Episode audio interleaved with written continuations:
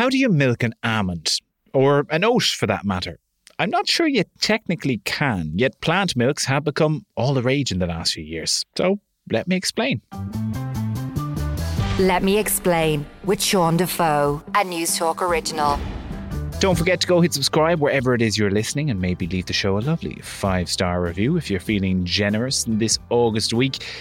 This episode, we are looking at the charge of the Oat Brigade. And I have to admit, at the start, I am a fan. I mean, I would lose my millennial membership badge if I wasn't fond of an oat milk latte. But there are plenty of questions about plant milks, the environmental aspect, what's actually in them, are they any healthier, the cost aspect, and are they just a bit of a fad? Well, let's find out.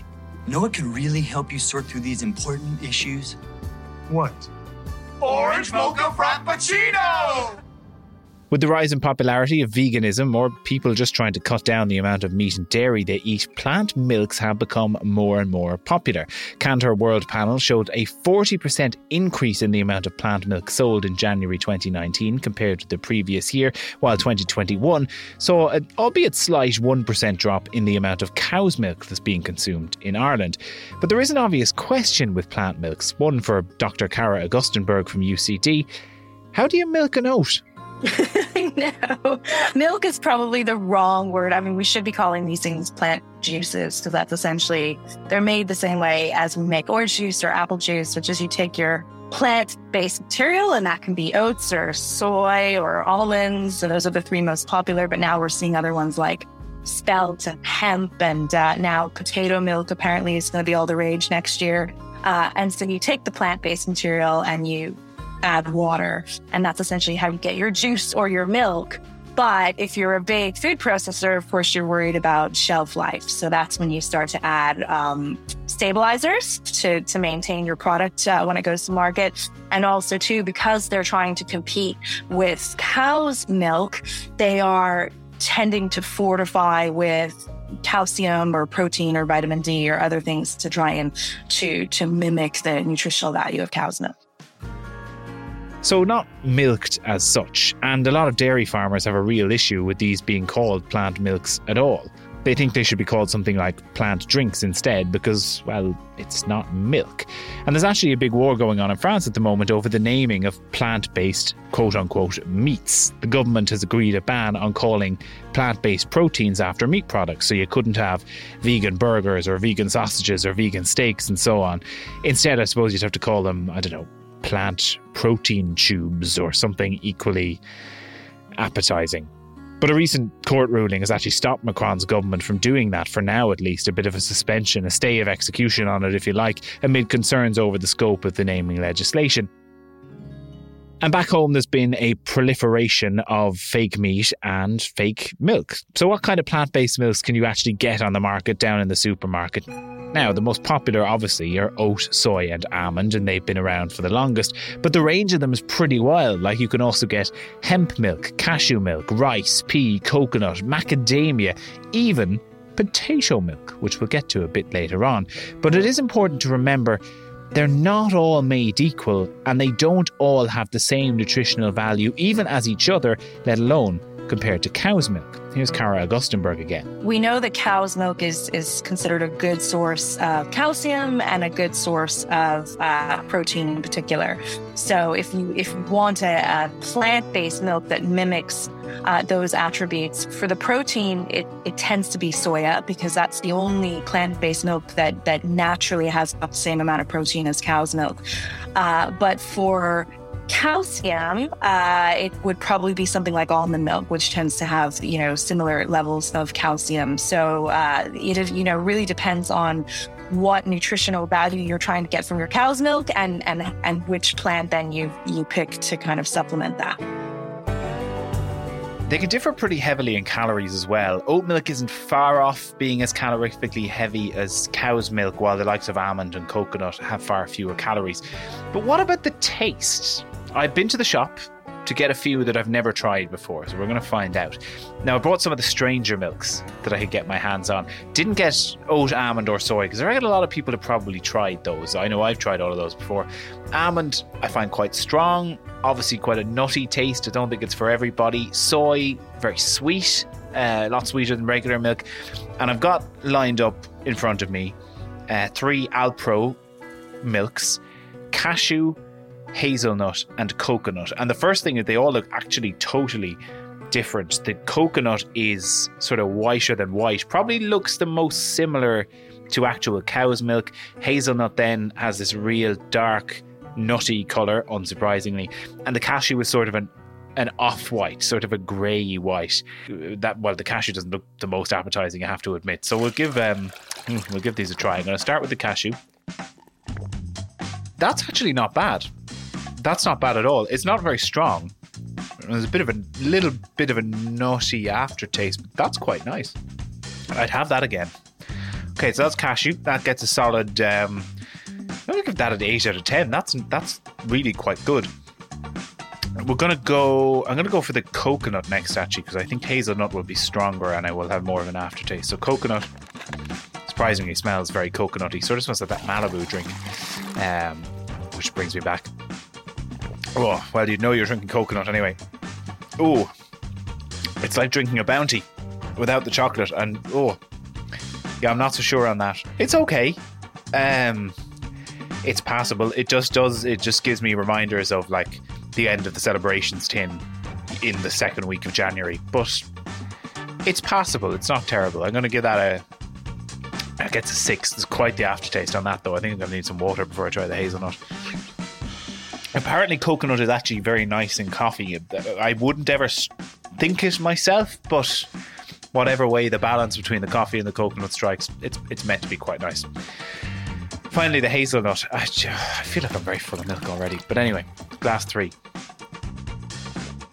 That's the, definitely the strongest taste. Ooh, excuse me.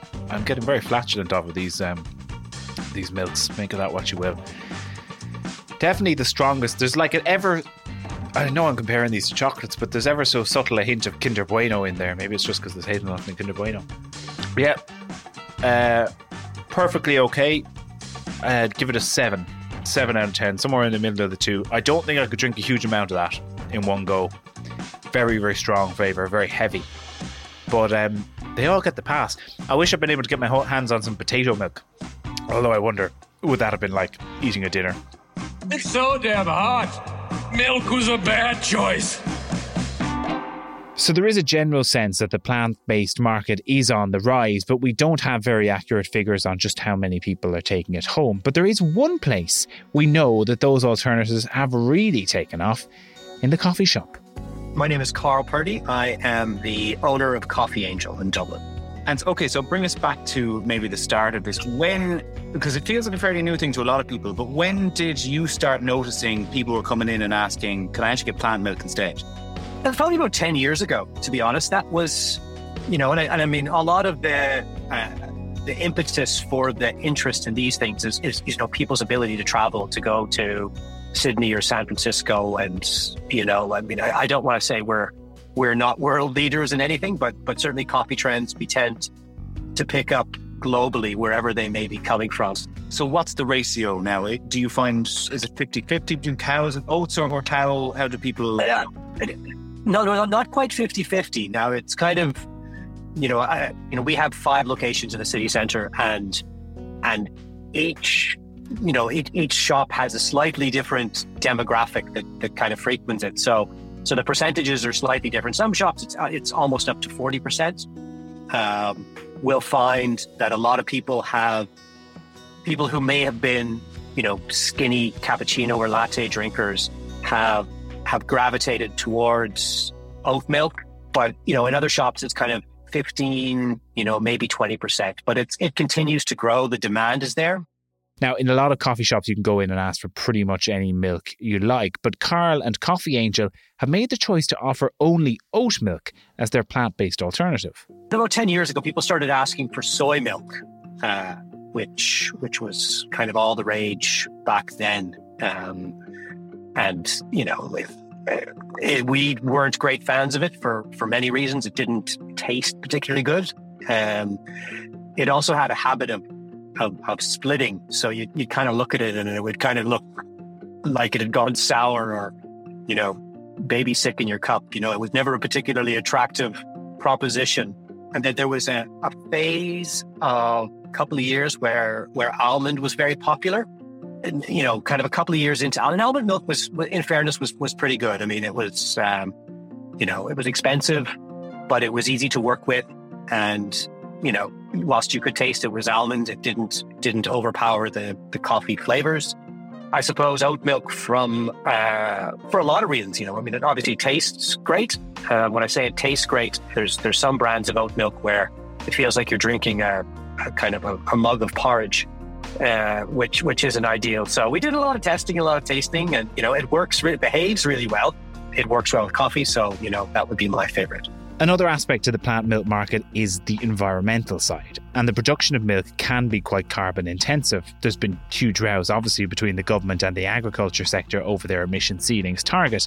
But plant based milks, again, they're not uniform. For example, it takes a lot more water to grow almond trees than it does to grow oats, for example, or even soybeans. Undoubtedly, plant based milks have far less environmental impacts. Here's Cara Augustenborg again. Even if you take, say, the most wa- the most water intensive of the plant based milks, which would be almond milk, because growing almonds requires a lot of water, uh, it's still less than half the water usage uh, of raising cows. Even in some place like Ireland, where we don't use as much water to raise our cows as places like you know drier places like the United States. Uh, so so from a water point of view and from a greenhouse gas emissions point of view, uh, plant-based milks are at least half the the impact, if not more than half the impact of, of livestock agriculture definitely oat milk and now they're saying potato milk are, are probably the easiest and less intensive. Something like soy milk uh, uses a lot of land to, to get the amount of, of soy product. Uh, so that from a land point of view that's a, a more envi- a greater environmental impact. Uh, and then almond of course is greater in terms of the water usage. So it also depends on a on a location by location basis. And this is where kind of the carbon footprinting and the life cycle analysis of the environmental impact of different plant based milks compared to animal agriculture gets a little tricky because it depends on where these things are being farmed, the soil type, the inputs, how much fertilizer is being used to grow them. So, plant milks are better for the environment, but what about your health? We hear a lot from the anti dairy industry about the hormones in dairy products, about them causing mucus buildup, and even potential links to cancer. The line being that cow's milk is for baby cows, not humans. And documentaries like Cowspiracy have made people think twice about dairy thanks to contributions from the likes of Dr. Michael Klaper. It's baby calf growth and women eat it and it stimulates their tissues and gives women breast lumps. It makes the uterus get big and they get fibroids and they bleed and they get hysterectomies and they need mammograms and, and gives guys man boobs. This is cow's milk is the lactation secretions of a large bovine mammal who just had a baby. It's for baby calves. You know, I tell my patients, go look in the mirror. Do you have big ears? Do you have a tail? Are you a baby calf? If you're not, don't be eating baby calf growth fluid in, in any level. There's nothing in it people need. Dietitian Sarah Keogh was asked about the dairy discourse by Claire McKenna on Alive and Kicking recently, and it was put to her that dairy is getting a pretty bad rap and it really doesn't deserve it. Um, you know, and I mean, I could spend all day talking about the dairy. So you mentioned hormones.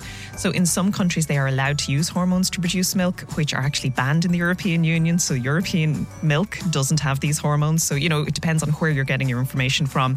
But we have huge studies across the world showing that dairy very clearly does not cause cancer. And one of the biggest studies is called EPIC, which is the European Prospective Investigation into Cancer, and they have tracked over half a million people across Europe for the last 25 years. They are looking at what foods are linked with cancer. So this is where we talk about processed meat and cancer. That kind of information has come out of that study.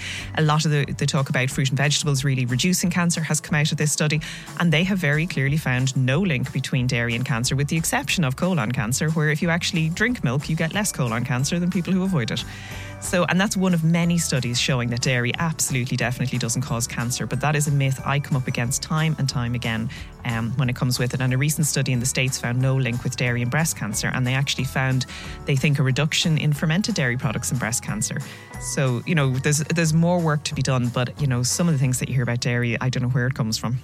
Now, one of the big shortcomings for plant milks is the cost. As of recording this, depending on where you buy, a litre of cow's milk will cost you somewhere in the region of a euro 5 to a euro 40, while a litre of plant milk is much more likely to set you back between 250 and 3 euro at full price. So almost double the cost. Now, there's a good chance that that will come down over time as it becomes more popular, and you can see some of the retailers like Lidl and Aldi offering cheaper versions, but it is still a pretty hefty jump in price. So, to sum up, plant milks are on the rise, even if they're unlikely to fully overtake dairy anytime soon. And there is most definitely an opportunity for dairy farmers here to take an advantage. I mean, we have one of the best reputations in the world for dairy farming. So if some of those producers who have all that expertise can lean on that experience to tap into the plant based market, there is a lot of opportunity. You can see some companies like Dairygold are doing this with a new vegan butter and a vegan cheese, and I think a vegan milk coming as well. And the plant based industry is really reacting to the market. They released a, a My Cuppa tea not so long ago from Alpro, which was trying to replicate the taste of milk in your tea. Because let's be honest, whatever about coffee, but when it's in tea, the likes of oat milk, soy milk, it just it doesn't quite cut it. At least for me, it's not that good old cup berries and a little bit of milk, sort of comforting on a winter day kind of feel. But with something like potato milk, why wouldn't Ireland be a leader in it? I mean, we are the island of spuds and scholars, you know, mashed, boiled, roasted, and milk. The marketing writes itself, guys. Come on. Thanks for listening to this week's episode. Don't forget to hit subscribe and to share the episode far and wide. It would give us a big helping hand here in the podcast. The show was researched and presented by myself, Sean Defoe, with John Keogh as editor and Lachlan Hart on sound. I'll chat to you next week.